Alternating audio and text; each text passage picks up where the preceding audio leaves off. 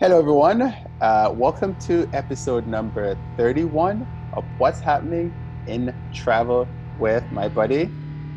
Kushro. I think this is 32, by the way. Oh, this I is think. 32. Oh, really? So yeah, we I'm did. pretty sure it's 32. All right, so it's 32. Um, This is not an auspicious beginning. uh, okay, so it is 32. We're, we're, we're keeping it in. We're keeping it. It's episode 32. I don't know why I thought it was 31. Oh, oh, we did 31, and then okay, fine. All right, this is 32. So, um, welcome to episode 32. uh, the last time we were here, um, we got a, we got too long, and so because we got too long, um, we didn't quite get uh, everything we wanted to talk about. So we decided to do another episode. That's why I'm confused. So the first thing we're going to talk, we're going to go to Australia and New Zealand, and then we're going to go to Europe, and then we're going to talk about aircraft. Um, so uh, we reported that Virgin Australia um, is doing some downsizing, um, going from all triple sevens to triple sevens and seven thirty seven to all seven thirty seven, which is how they started. So, what is the latest on this news? So we mentioned this, I think, about two weeks ago when Mhm. Virgin, the sale of Virgin Australia to Bain Capital, an investment firm, uh, was completed. And no surprise, Bain wants to strip the airline down to its basics. Um, and the first thing they did was get rid of uh, all long haul routes. So that meant the triple sevens, and uh, I believe most, if not all, of the 330s are gone Yeah, well, the country's or will be going. so, of course, this affects the uh, JV with uh, Delta, the share with Delta for the Trans Pacific routing, but um, that's going to have to be on hold. But anyway, last week they announced that uh, of their 85 737s, uh, they're only going to keep 56. So there's um, a substantial number that are going to be uh, so sent back to their lessors. Ultimately, they hope to um, stabilize on 75 737s, but st- that's going to be a few years down the road. Hmm. So this airline is going to shrink considerably, and they're not going to be competing on price. They're going to be competing on quality. Hmm. So let's see how long that lasts. I know. I was just gonna say they're saying that now, and as soon as things perk up again, uh, Yeah. As soon as Australia opens up, they're gonna. There's, Yes. there's a pent up demand right now for exactly. long haul, right? And so Yes. as soon as they open up again, they're gonna be like, oh, uh, maybe we Yep. should fix the demand or something. So maybe, maybe they maybe what they'll do is do charters. Maybe they'll have a charter outfit and just run a whole bunch of charters to the U.S. because lots of people from here wants to go back to Australia. But it's hard to do that without having the aircraft for it, unless you go to one of these, like Hi Fly in Portugal or something like that. Yeah. So are they returning? You said they were they're returning the airplanes that they have now. To the Right. Oh, okay. Right. Yeah, I think they have So- something in their back pocket though, because I'm sure they would. Qantas obviously alone and Air New Zealand, because you know they can't, and uh, United and Delta and American, they all can't take enough people across the Pacific. That's why they that's why they all were out there. So, yeah, it'll be, it'll be interesting to see how things develop. Yeah, that's But- interesting. Um, So, is that is all you have on that one? yes, yes. Okay. Uh, one thing uh, we didn't talk about our backgrounds. What do you have as your background today? Oh, um, I have an Ecuatoriana DC-10, and I like this particular color scheme. In fact, we talked about this airline yesterday hmm about it being re- resurrected. Not yesterday, last week. Saturday, yeah. about it being resurrected. So, and I found this picture and I liked it. I know it is. It is a Oh. cool airplane. Oh, the good old DC-10. Is anyone else still flying the DC tens commercially? Um, I no, I'm not. sh- I don't really think so. don't think so either. Because I know Biman Bangladesh was, but I don't think they're doing it. They no, they've had their last flight Yeah, years. ago. And I don't have an airplane. I actually have Salamanca, which I visited okay. a few years ago uh, in northern Spain. Is it northern or in somewhere near Madrid? And uh, it's an amazing, it's actually a college town, and it is a UNESCO World Heritage Site. if you guys ever get a chance to go. So um, this, I think this was taken from one of the cathedrals because they have more than one. Mm. Uh, all right. So our next story is Air New Zealand, um, who's a big triple seven operator, because um, you know they need them to go from the from New Zealand to the U.S. Uh, what are they doing? And actually, also to Europe. What are they doing? So again, in line with what Virgin Australia is doing, they do not expect long haul travel to be back in any significant way until at least a year from now, wow. which puts us into the northern fall 2021. So they had 16 seven, triple sevens, um, an equal mix of uh, 200 ERs and uh, 300 ERs. So they are all going to be put into storage. Well, no, I should qualify that. Most of them mm. are hmm. going to be all put into storage, and three of the 300 ERs are going to be kept at Auckland for whatever reason. I guess for uh, ad hoc purposes. Yeah. But the others are going to various sites in uh, North America, specifically Arizona and California, the so-called boneyard, aircraft boneyards. Mm. So um, they so expect that um, if they are needed, they can get all of their aircraft back into service within six to eight weeks, which is not too long of a period, but it's still fairly significant. But I would expect traffic to grow back gradually. Yeah. So they would have some indication that wow. demand is picking up. So what about the 789s? No, they're going to keep those. Okay. They're going to keep those because those are the right sized aircraft. Yeah. They're not too big. Um, and again, validates Boeing's premise for the 787.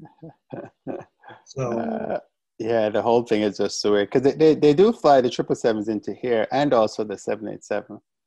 Yeah. Um, yeah. Yeah. So scary, huh? But yeah, this was from Airways magazine. Okay, very cool. Um, all right, so now we're gonna go. Let's fly across the Pacific, or I guess maybe the maybe the uh, Pacific and the Atlantic, or maybe over Europe, and we're gonna go to Europe. Actually, we're going to Finland, and we're gonna talk about Finnair and SOS and SAS. Um, they announced their. So, their yeah, no, I thought this was interesting because very rarely do I see, uh, at least easily, articles about how these airlines that have, you know, ex- recently expanded their schedules, how are they doing? Mm-hmm. Um, because Europe is pretty much open. So, what happened? What were the results like? And uh, unfortunately, they were not very encouraging, at least for Finnair and SAS, mm. because um, Finnair announced their traffic results, and uh, the passengers were down 86% in August. That's insane. That's year so over they, year, I guess, right? Yes, yes. Everything is month over month for uh, any year over year comparison, unless otherwise stated. Okay.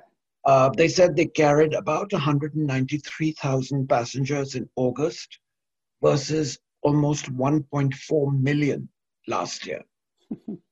so, and, um, but the one good thing is that they carried 130,000 in July. So the traffic was up month over month. Yeah. But August is really the peak travel month. So you would expect traffic to go up. But still, the numbers were disappointing, but the trend stayed the same. Uh, it went up month over month. And this is all as they, they reduced their flying. So the ASKs went down 84%. Okay. So pretty much in line with their traffic. Um, and they operated on average about 116 flights a day in August versus about 365 flights a day in 2019. Oh, wow. So, and one of the most uh, disappointing regions, hardly unexpected, was Asia, where Finnair said, now remember, Finnair has built itself up as being a bridge between Europe and the Western Hemisphere and Asia mm-hmm. because of the extensive connections that are possible over Helsinki and the flights right. they fly. The flights to Asia, to and from Asia, had only a 24% load factor, passenger load factor. Wow. But the one redeeming fact was that cargo load factor was in the upper 90s. okay, so and that's the high yield. So yeah, so I'm sure they had some profitability on those flights, even though the cabins, Yeah, uh, passenger cabins, were pretty much empty. and then they could And- take they could take more cargo because they, they're Yes. taking less people. Yes. So interestingly, for Europe, their load factors were 53%, and for domestic Finland, it was 63, which is, I mean, not entirely surprising, yeah. but um, uh, still not as high as it has been in the past. At least for summer load factors, anyway, right? That's right, exactly. This is for the peak uh, um period of travel, especially in Europe.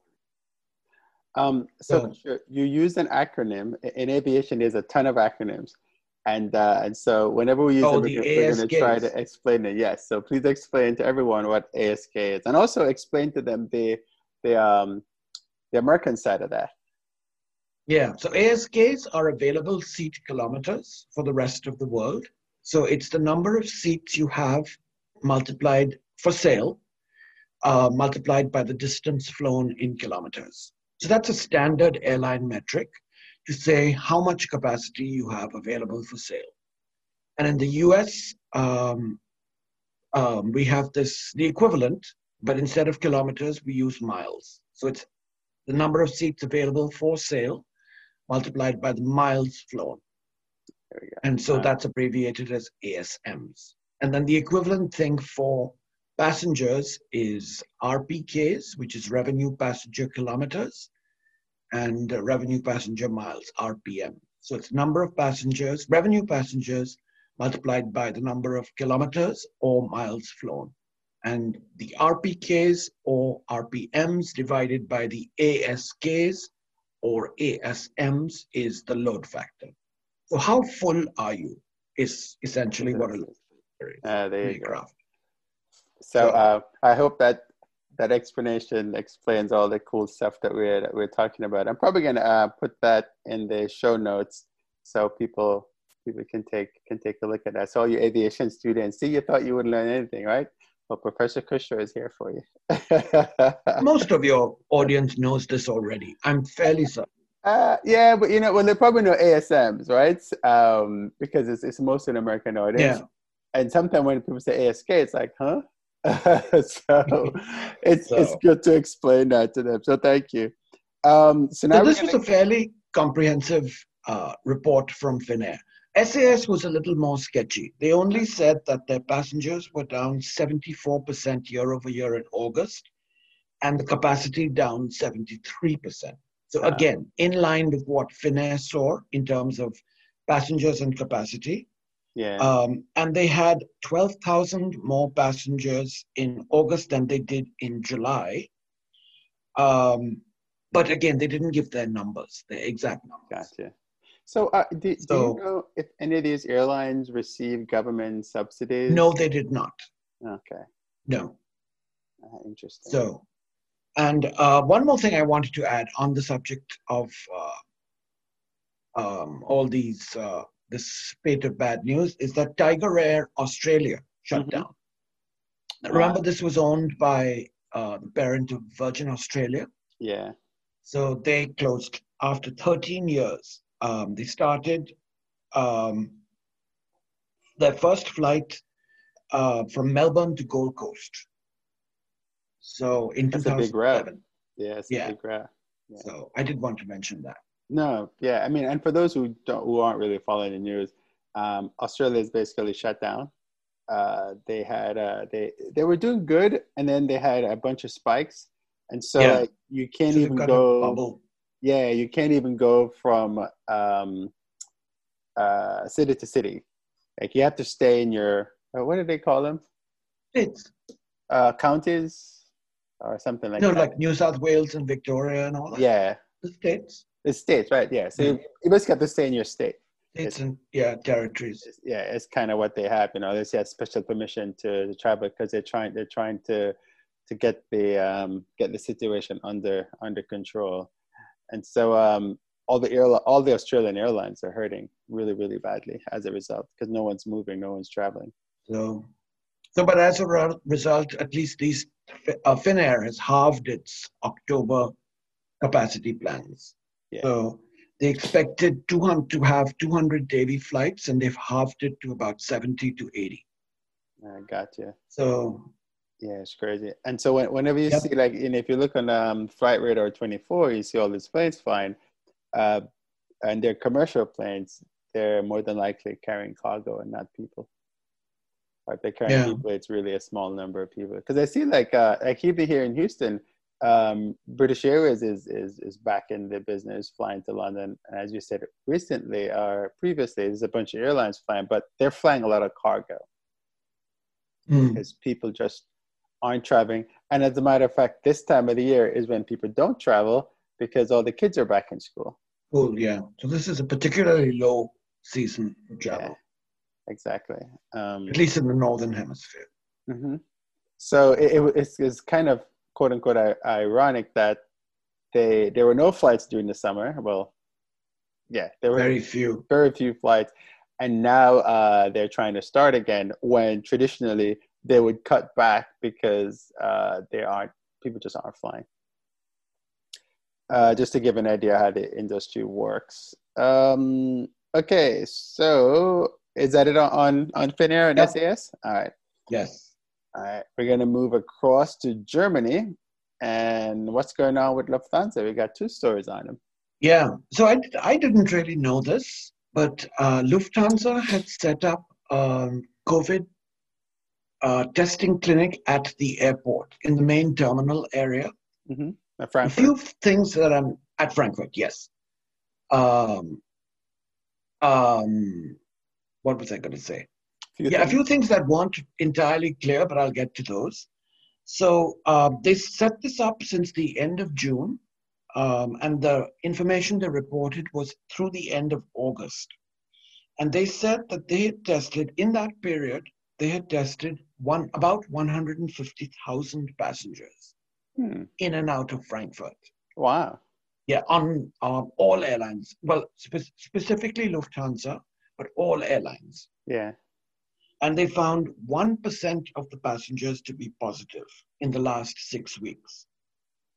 And they also mentioned that more than 90%, 97% of the test results were transmitted electronically based on the passengers' names and PNRs to the passengers in under 24 hours in August, which I thought was particularly, I mean, relevant for travelers because certain countries for instance, they specified yeah. China and Dubai require tests before you can enter uh, those those places mm-hmm. before your flight.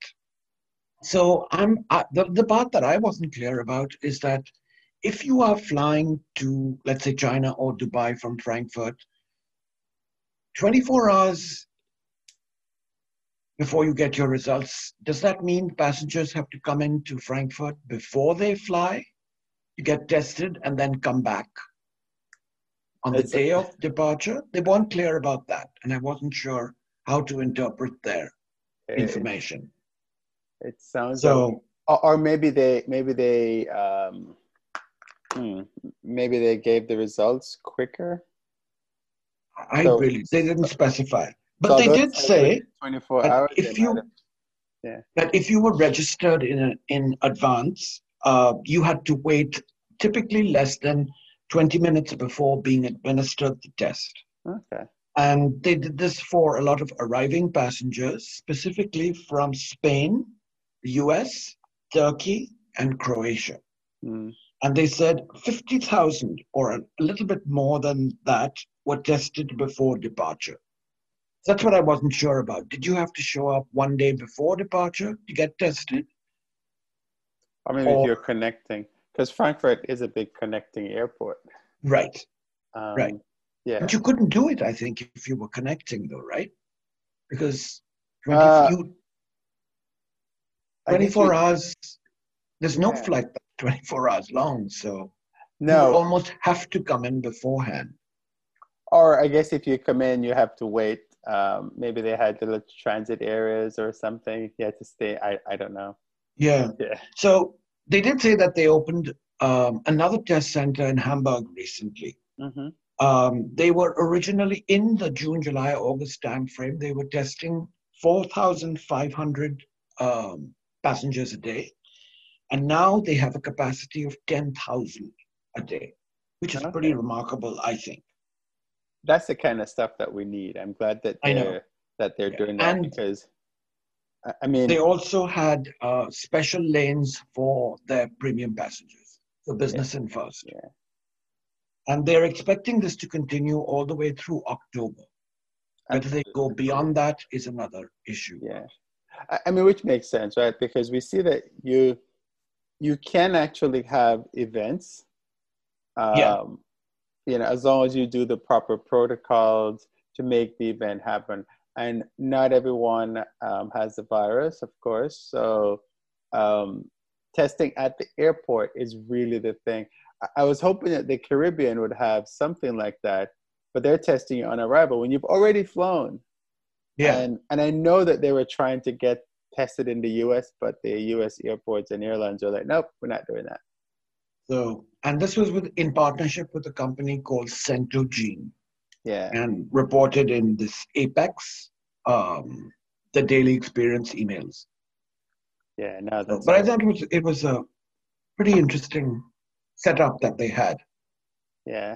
So I even though the whole testing thing is so fluid because you could be you could have been infected but you're not infectious Right. and you're not exhibiting symptoms and but at least they're doing the best they can I know exactly, exactly. I mean, and I guess if there was just some, um, did they mention how much it cost? no they did not that was another thing Oh, okay. that they did not mention how much it cost Yeah. so Because you know that's always a that's always a factor. absolutely it is Um, because it, absolutely we've seen i cannot price. imagine they would be doing this out of the goodness in their hearts that's a lot of expense Um, so Yes, it is a lot. It's a lot of expense, and, and that's the thing about this is right. There is no, there is no world fund yeah that will keep us safe because you you almost think that you know all these nations. It's like, um, yes, you yes, it's going to cost you some amount of money, but if but if people if people aren't if people don't feel safe, they're not going to fly. So Yep. Your country's not going to make any money anyway. Um, so you got to figure out how to come together as a country, as a world, and fight this thing. And I think everyone is just doing it individually at each different places. And hopefully, other countries. I, I don't know. I'm I'm going off on a tangent. you caught yourself uh, I know. It, it just bugs me that we can't all get together and figure this out. Um, all right. You, but there's more news on Lufthansa, right? Yes. So this was hardly surprising, a little Yeah. depressing actually, and this was a sort of an open secret uh, that wasn't really supposed to be public.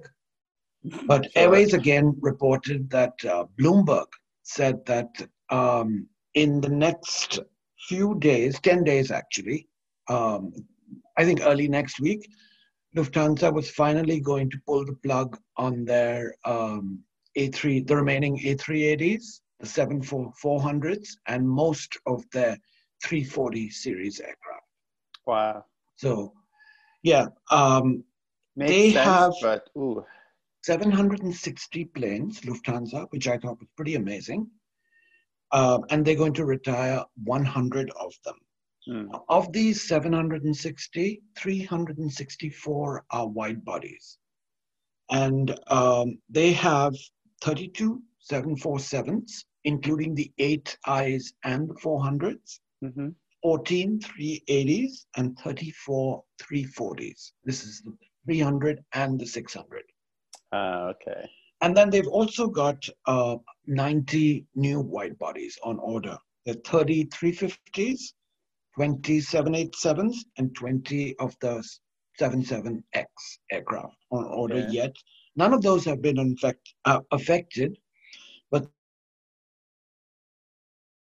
they're going to keep their 748s and later model 346s. And the rest of them are all going to be probably retired okay. in or by 2023, they said. Oh, that makes sense. And they guesstimated that for a 350, for instance, you need about 220 employees, so per aircraft. So this loss, this retirement of aircraft is probably going to cost about 20,000 jobs. Wow. So um, whether there's some of them can be absorbed later into other positions, I don't know. But yeah. uh, with these new aircraft coming in, they will require people as well. Yeah, they definitely. But will. again, I'm sorry to see this happen, but it was inevitable. Yeah, it really was. So, you know what's interesting with all this though? It gives you a really good insight into how the airline business works. Because you never you never hear that, oh okay, one airplane is equal to two hundred employees, right? You just never Yeah. You just never hear that kind of stuff. So it's interesting. It also depends on your productivity also though, right? Yeah. Like countries in Asia have much more employees per aircraft than leaner companies or low cost carriers. Yeah, they do. For, for Lufthansa, it's about 200 wow. in that in that range. Because something you go to the gate and there's like 10 people in Asia, and you're like, really? Why are you all there? it's quite interesting. And you don't see that kind of stuff here. Here you have that one gate agent, and uh, that one gate agent is doing everything. yes. so, such a different um, look at uh, labor. Uh, all right. So um, our next story is actually about an alliance, and we're going to talk about one word. But um, if people don't understand what an airline alliance is, it's there are three major ones. There's One World, Star Alliance, and SkyTeam, and uh, the whole concept behind that is that, um, well, the original concept, it's kind of straight is that you buy one ticket and you can fly on all the airlines within your alliance and they'll transfer your bags and do that. You'll be able to get upgrades and things like that across the board. Um, kind of happening, yeah. not really happening, depending on where you go. So in the US, it's American who's in, in with One World, and um, United is with um, Star Alliance, and uh, the Delta. and the other one is it uh, is Delta. Hold on one sec, Krisha. Hold on. All right. So now that you had a little history about uh, airline alliances, um, has a story about what's going on with One World. There are three major alliances in the world, uh, airline alliances, um, SkyTeam, One World, and Star. And One World, uh, which has, depend how you're looking on it, at it, 13 or 14 members, because uh, the reason I'm saying that is because Fiji is a connecting part. Fiji Airways is a connecting partner, even though I think they're a full-fledged airline, but they're considered a connecting partner to other mainline airlines, if you will. Mm-hmm. So what they did uh, last week was the first of any airline allowance alliance to announce that they are going to be net zero, net carbon. Um, what is the word? Net zero carbon emissions by 2050. What that means is that they're going to um, heavily, all 13 plus one um, carriers in One World are going to invest heavily in uh, sustainable aircraft fuel, um, more fuel efficient aircraft, and less use of single use plastics. Now, I noticed that they didn't say elimination of single use plastics, um, but they did specify that. They didn't specify or give any mention of what they were going to do to offset, you know, their fuel emissions. Right. But I'm sure more details will come out as, uh, you know, the, the as progress continues on this endeavor. But I thought that was a particularly good thing for an airline alliance to do, considering how airlines, I think, are given and um, they're given too much blame for carbon emissions, even though they account for a pretty small amount yeah. of worldwide emissions. It's just visible. IAG, which um, owns uh, Iberia and um, British Airways and Vueling, and soon to be Air Europa, they've taken the lead in Ah, doing okay. this. Yeah. So, but I'm sure it's a matter of time before the other two start as well. Yeah. Oh, that's good. That's So, crazy, right? Um, yeah. um, a couple of things I just wanted to add that I'm not sure I spoke to you about. This will be quick, but um, speaking of people picking on airlines, um, a lot of customers, especially since March, have had their flights cancelled or have cancelled their itineraries. right. And they've complained about airlines not refunding their money, Right. but instead giving them vouchers for future travel. Mm-hmm. So this week I read on the uh, Emirates website that they have processed more than 1.4 million refund requests since March of 2020. So this is 90% of the backlog. Uh, okay. and the the next 10% is uh, refund requests that have come through from travel agents and uh, the GDS systems. So they're working on that. I thought it was pretty significant because most airlines have sort of hedged and tried to delay refunding tickets because there's just no cash available. yeah, because they want to keep the money. Yeah. So because I mean, yeah, they, they do the advance bookings, and um, and then they use that money to run the airline as they go as they go on. And now yeah, they're not getting any advance bookings, so they're depleting all the funds. So they don't want to give it back to you when you get it because they So- don't have it. And then um, another thing, they're just predicated on that, that previous topic we talked about, the One World Alliance uh, hmm being net zero emissions by 2050. British Airways announced that their in flight magazine, I think it's called High Life, hmm will no longer be printed and put on board um, aircraft. Because those things are heavy. They're thick and they're heavy. Yeah. Um, so now they're only going to be available in downloadable form. And if someone wants a copy, uh, they can contact BA and they will be emailed uh, version of Yeah. that. Yeah. Okay. But that sense. could be one way they're cutting down on their emissions. But somehow I don't think it will have the same feel. Yeah. but-. We'll get used to it. What are you gonna read on a plane? Still, I think it's interesting to see you know, the fleet types, their route network, some of the stories, yeah. and- and- articles. And then yeah, sometimes when I get on a plane, I'll read them because they have um, they have really good information in them uh, about yeah, they do. new cities, and the CEO will do his little piece or her little piece in the beginning, in the front, so that gives you a good insight into the company. So, but yeah, those are the two topics I wanted to mention, just very quickly. And No, that's good. All right, cool. So now we're going to move to aircraft, right? We've got about six or seven stories on the aircraft front. are you keeping track of time? Uh, yeah, we're doing good. I think we're Okay. about we're at about an hour right now. No, uh, we're probably just about at half an hour. Th- This, I mean, we only have six or seven topics. It shouldn't be too bad. Um, more 737 Max news. What's going on there? Uh, last week, 737 8 news or whatever they not call exactly dash. Whatever they're calling it. Dash seven, dash eight, dash nine, and dash ten. Yeah.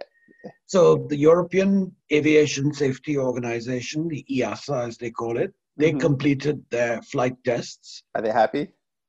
Um, well, the, they're meeting in London, um, Gatwick, actually today.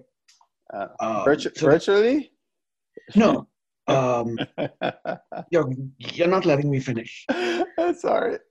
So EASA was the third um, aviation agency to test the 737 7. I don't know why they didn't include a dash 8 in the testing, but I guess they're identical in the cockpit. yeah. Um, so they based it out of Vancouver for um, their tests because of the issues with COVID in the US. Um, and they did nine and a half hours of flights um, over three days um, with six takeoffs and landings, some very tight turns, and um, especially after takeoff, and a lot of uh, pitch testing, you know, to make sure that the aircraft was stable after takeoff and all that sort of thing. Um, as I said, EASA was the third agency after the US FAA and Transport Canada. So, what they're going to do now, apparently, is sit down in London and uh, go over their results with uh, safety agencies from around the world. Now, that's all they said. They didn't specify if this included China, because mm. China is big. Chinese airlines are a big purchaser of the 737 MAX series aircraft. Right. This was in um, this on this. Uh, this actually was reported on several websites, but I first saw it on the Simple Flying. But um, they expect still the aircraft to go into service either late fourth quarter 2020 or early first quarter 2021. Okay. So as I said, this meeting this week in London was to go ahead and plan how they were going to recertify this aircraft to allow it to go yeah. back into service. Okay. Well, I hope they're they're so, adhering to the um, the no more than six people meeting together quarantine uh, rules that they have in London now. and, yeah, that's right. That's right. It started today, right? I think it did. Yeah. Yeah. And so somebody may have to stay home. or they're sufficiently separated. Uh, yeah, sure. So yeah, so I hope they give us an update on because they didn't say how long this was going to last. Yeah. But um, well, good. At least you know each of the countries are doing their thing and then um, I guess the Canadians they haven't said anything bad, so that's good news. They're all going to discuss it. Yeah. Uh, yeah, in London. I hope they don't take too long um, to do so, that. Yeah, but I hope they do it right. Exactly. Exactly. So. Um. But. All right. So yeah. So hopefully we'll see them back in the air next year. Uh. Yeah. Yeah. Right in time for everybody flying again. Anyway. Um, and another Boeing story. Um, are they having issues with the 787 again? This is the fourth one. Yeah. In just a few months. So again, we talked about this, I think, two weeks ago, where there was an issue with gaps between um, the, the rear fuselage and the tail section 787. And um, during the process of man, this is a revolutionary aircraft. I mean, we all knew that. Right. And during the production, these carbon fiber sections are joined, and inevitably there are microscopic gaps when these sections are joined. So they fill this in with these agents called shims that are either liquid or solid, with in its essence seal the gaps. Right. So that was the first issue they found, that the rear sections of some of eight seven eight sevens 10s, um, were not filled in properly. Then a little bit by a little later, they discovered that the inner surface of these uh, sections uh, was not smooth enough, so it could contribute to some stain, uh, okay. strain rather. Oops. So, but that was fixed um, and then about two weeks ago, they discovered that in Salt Lake City, in Utah, in the US, where the horizontal stabilizer of this aircraft is manufactured, and those are the two horizontal sections um, under the tail of the aircraft. Mm-hmm. The joints in those uh, sections of the plane were held together too firmly apparently. Caused a lot of pressure. And again, same thing, the gaps were a little too large for Boeing's liking. Uh. Now, remember, they said that uh, they had their tolerances were one five thousandth of an inch. So that is 0.0002 inches. Anything more than that is unacceptable. And for wow. centimeters, it's 0.0005 centimeters. So these are not visible. Yeah. But um, so they had they said that about two thirds of the current 787 flying fleet is affected with that, but it's not really urgent because although the strengths are really not compromised, it's outside of Boeing's maximum uh, tolerances. Ah, so they're going to fix them, they haven't specified how. Okay. Well, just last week they found that now the vertical stabilizer is affected, and the same thing is at fault. So when they join the vertical tail to the fuselage of the plane, um, the gaps were not sealed properly again. So this again stems back to a quality control issue with Boeing. Mm-hmm. But they discovered this late in 2019. Again, not a serious issue, but it's something that has to be inspected at routine inspection times. But they fixed it in subsequent manufacturing. And the only way they found it is because one particularly eagle eyed mechanic discovered a slight dent where the tail is joined to the horizontal section of the aircraft. So um, Oops. that's the fourth issue that yeah. this beleaguered plane has had. But again, remember, this is not, I mean, yeah, we could be hard on Boeing and criticize them. But this is an absolutely brand new way of doing things, and something this well, complex.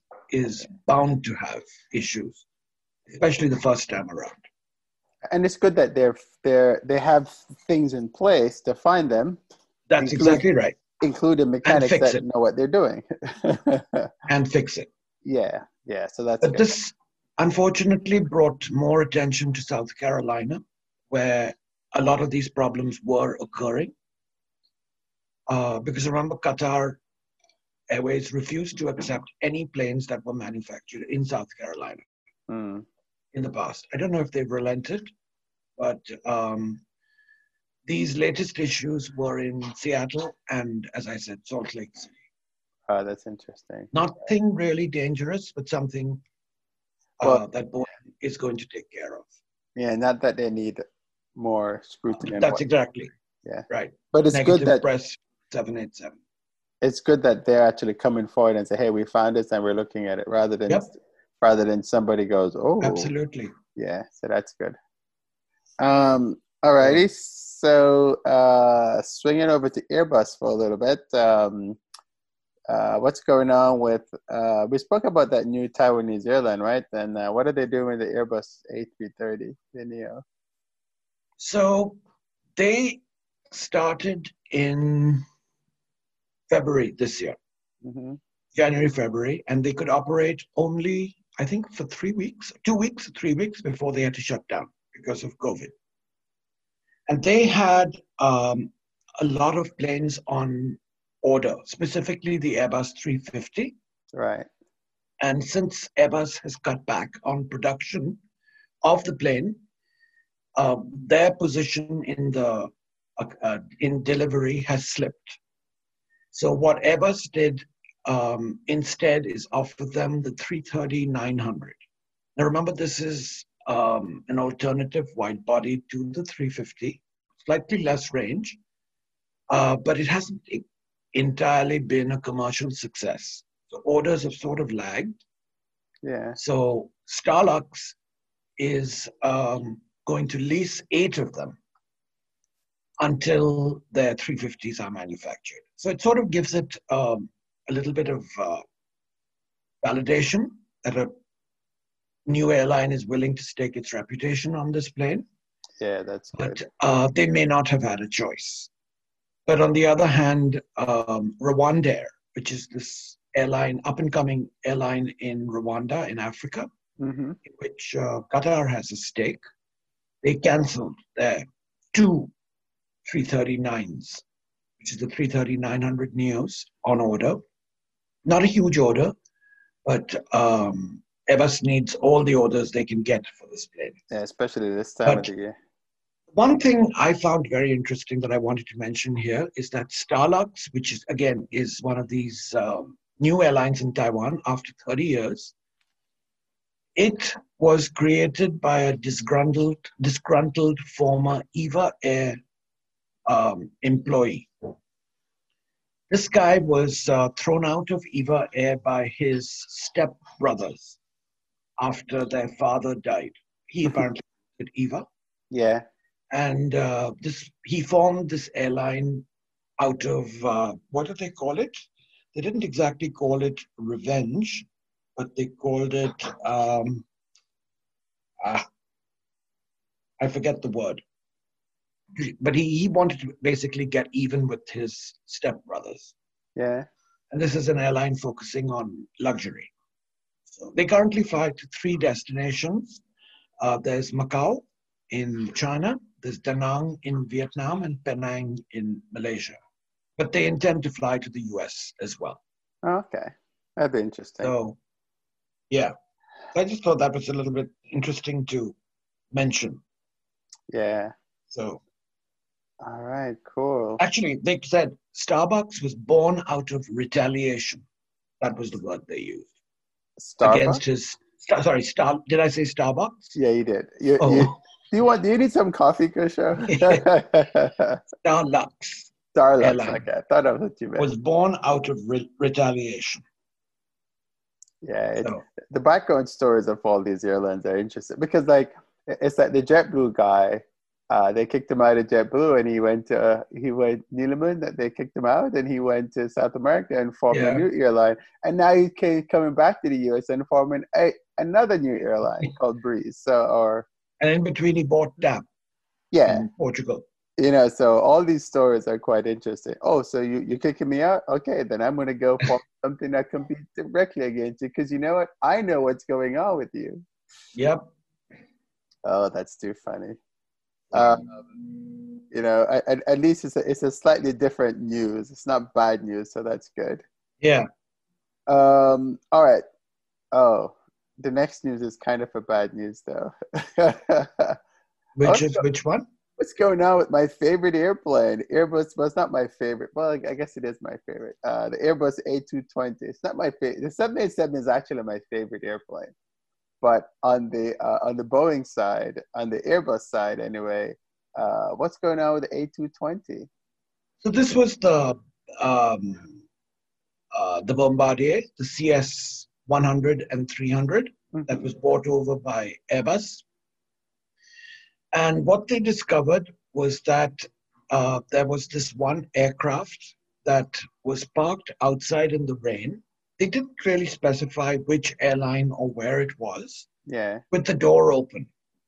So rain entered the aircraft near the, the passenger entry door and apparently seeped in through the, the, uh, the surface and um, shorted out the avionics bay that was under the door. And what they discovered is that on taxi or for departure, one of the engines shut down. Uh, And they discovered that this was due to rain um, after a long investigation. And so uh, Bombardier slash Airbus have designed this plate and a whole series of panelings and blocking off of channels, tubular channels, to stop any rain from uh, accumulating to the floor of the aircraft near the entry door. So that was one weird problem. Now I'm surprised that this would not have been fixed at design, but again, it's very easy for me to criticize here from home. uh, well, it's That they also would they would have an avionics bay directly under the entry door, but maybe all aircraft have this. I do not know. Yeah, there's a lot of stuff But- under there. When I took when I walked into the A380, the whole avionics stuff is Yeah. right underneath that that doorway. But But I, I would think that those things more, be though. sealed, huh? go ahead. What did you say? All that's supposed to be sealed, though, right? Apparently so. Yeah, because of course you're gonna open the door when it's raining. I mean, there, there'll be snow, there'll be all kinds of stuff going on. Um, that that But just apparently it's not a major fix. But it still it needs to be done. Well, yeah. I mean, you can't have you know Yeah. the engine shutting down later. But there's more. Okay, what? what so now? this is another weird thing. It's with these engines, the CF34s on Uh-huh. the. So this was this happened in September 2019. So what they discovered that um, they had four incidences of these um, A220s, three Swiss and one Air Baltic, that were having in-flight shutdowns of engines. And what they discovered, and this again was really unique, that all these aircraft that had these issues had recently engines, new engines installed on the plane. So these were not uh, manufacturer supplied engines. These were replacement engines that were put on. Um, and they said they were this all these issues happened within 300 hours of installation. Hmm. Now they do not suspect any improper installation, but they suspect that the software and what they called it was full authority digital en- engine control software. I looked that up, but I really couldn't find a good definition for it. So what uh, Bombardier slash Airbus has done is updated the software. So Okay. now all um, Airbus 220 operators are now required to install this software, Including Delta, right? including Delta. Yes. Yeah. Yep. Um, So, so that acronym means it's fades. And like, why would you call something fades on an airplane? so Uh, Yeah. This is a very popular aircraft, it is, and, and it's, I it's a believe aircraft thing. is looking at all sorts of variants of it. Yeah, So it, it's a beautiful thing. I Have you just- flown one yet? no, I have not. Oh, dude, really? And this was, by the way, from a site called fliegerfaust.com. I hope Oh, I'm pronouncing that properly. And also from Simple Flying. Oh wow. Okay, cool. So um I flew Air Baltic. Um they don't have the toilets with the window. Okay, that's an option apparently. Yeah. Uh but the Delta one had the toilet with the window. And it's a beautiful thing. It's the second plane I've ever been on uh that has a window because ANA seven eight sevens has a window in the toilet. Yeah. And there's nothing like, you know, being in the toilet when you're flying by Mount Mount Fuji, uh, which is actually a cool thing. So um, yeah, I I I guess probably it's probably only Delta I know from the 220 side I think that has the uh, it's the, the, the toilet seat.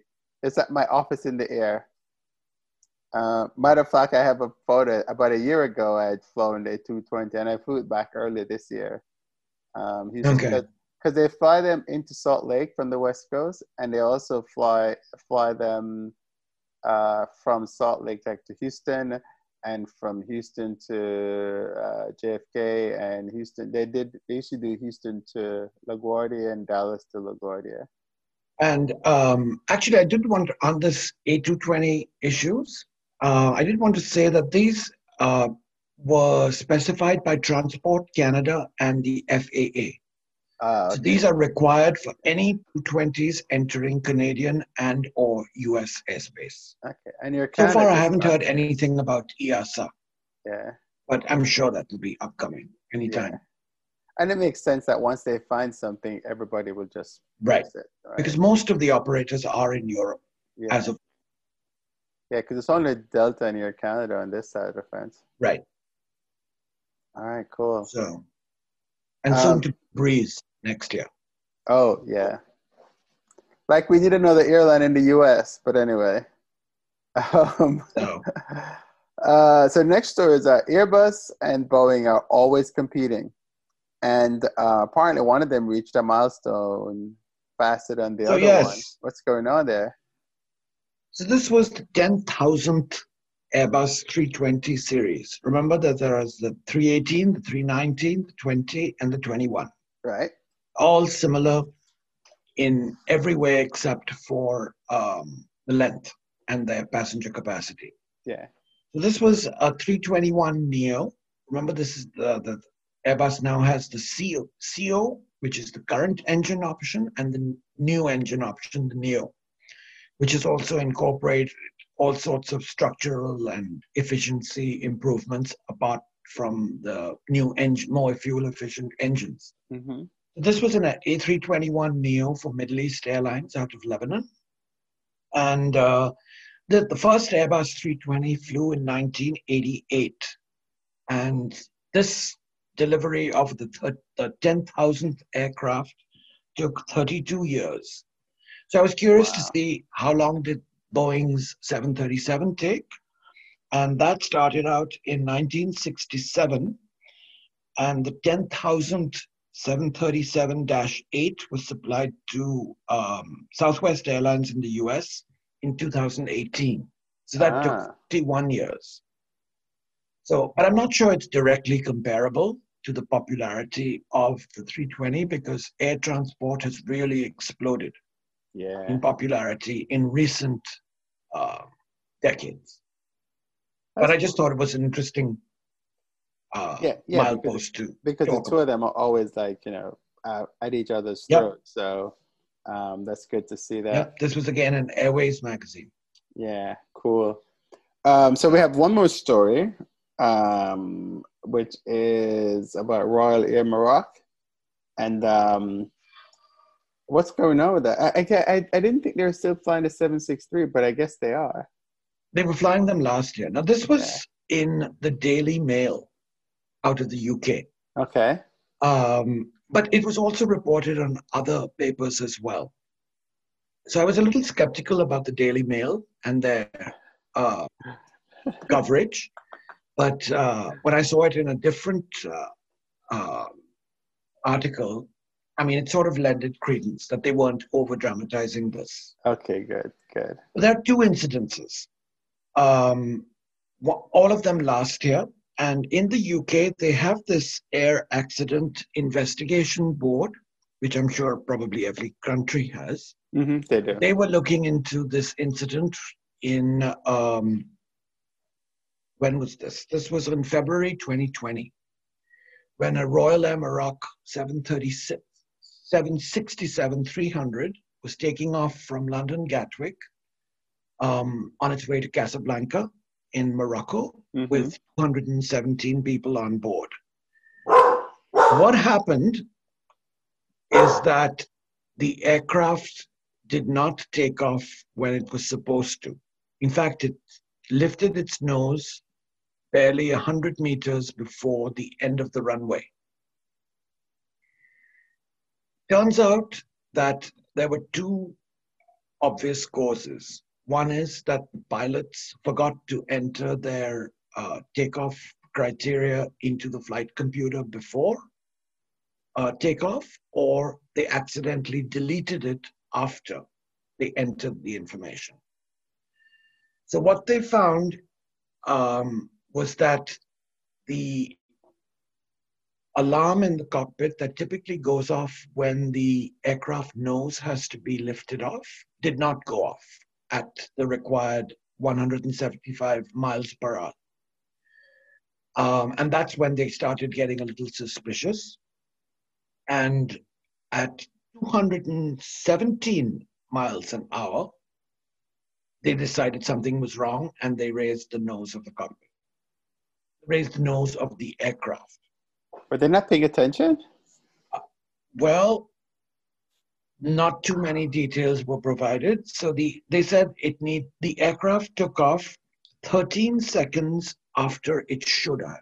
So the nose lifted up from the ground 13 seconds after it should have, hmm. which is an actually really, really long time. That's a long time.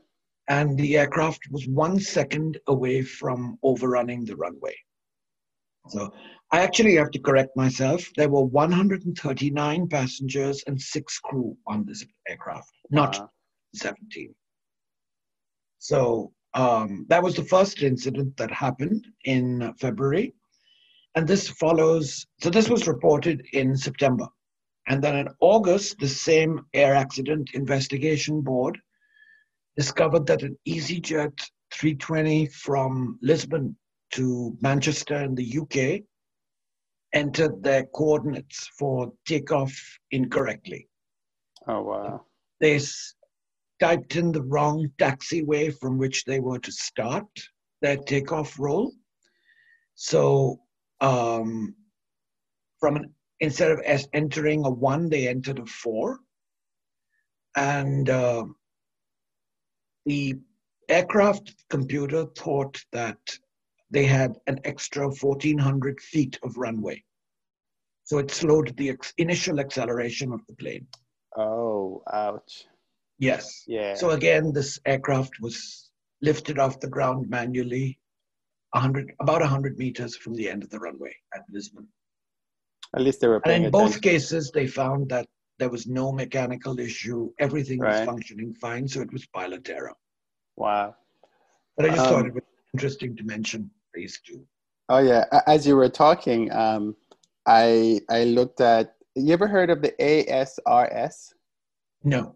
Okay, so the ASRS is the Aviation Safety Reporting System, and this is a database in the. It's a it's a U.S. thing. You can go to AS as in Sam, R as in Robert, S as in Sam, dot arc dot nasa dot gov, or you Hmm. can just search for ASRS database, and um, it is where pilots anonymously report incidents um, that occur Okay.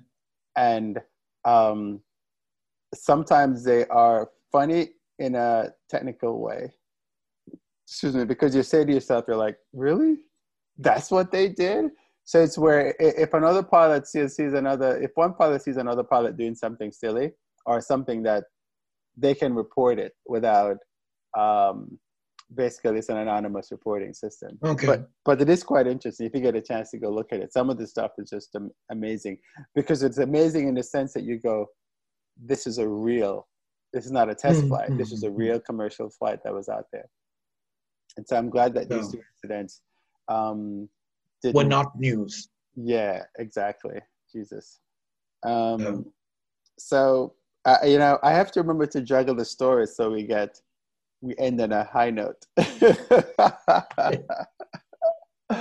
Uh, but I guess the high note would be you can go to aviation safety reporting system and look at all these things that could have happened but didn't happen. So that's a really high note. Um, I think that's all we have for you I think guys. it's positive that they found it, right? Yes. Before it was too late. Oh, absolutely. I mean, uh, you know, they were they were paying attention. I mean, because you know, Yeah. it, I don't know. Have you ever you ever flown in a cockpit before in a commercial airliner? Once, yes. Yeah, Ages before September the 11th, thing. of Yeah. 2001. Yeah. Um, do you remember, do you remember Kiwi Airlines? Yes. I did a I flew in a uh, 727 um, in Kiwi Airlines uh, way back before all this too. From I was It's a North American carrier, right? Yeah, yeah, it is. They were based in Orlando and they flew uh, 727s between like I guess Florida and New York, and I flew one of them. And um, uh, that was I, I I've done like at least three or four cockpit rides, but they're interesting because I mean, you know, the, the pilot and the co-pilot, and back when you had the flight engineer, because there was a flight engineer on the 727, um, they are like focused on everything. Uh, there's no chit chat uh, at takeoff and landing because these are the two most busiest busiest parts of it. Yeah. Yeah. Um, so when something like this happens, they really do depend on the systems to do what they're supposed to do. Um, you know, so I'm glad Yeah. that they, I'm glad that they figured out why that this was So- a, a thing to do. All right, that's all we have for this week. Yep. Uh, this is a wrap for episode number. Did we say 32? 32. Episode- Probably way over our one hour time limit. Oh, we're way over. We're at least an hour, at least. Um, but I think it was a good episode, though. Well, I don't know. You guys, And until people complain, yeah, no one has complained yet. So if you guys think we're too long, please tell us if we're too long, and we will try to. It just means that you're gonna get more episodes. Because, for example, like this could have been two episodes, right? So you would get two episodes instead of one episode. Um, and remember, you know, if we're talking too much, you can put us on pause and then continue later. But thank you so much for listening to us this week. Uh, this has been What's Happening in Travel with my buddy. Bushra. And I am Kerwin, and we are signing off. Talk to you guys soon.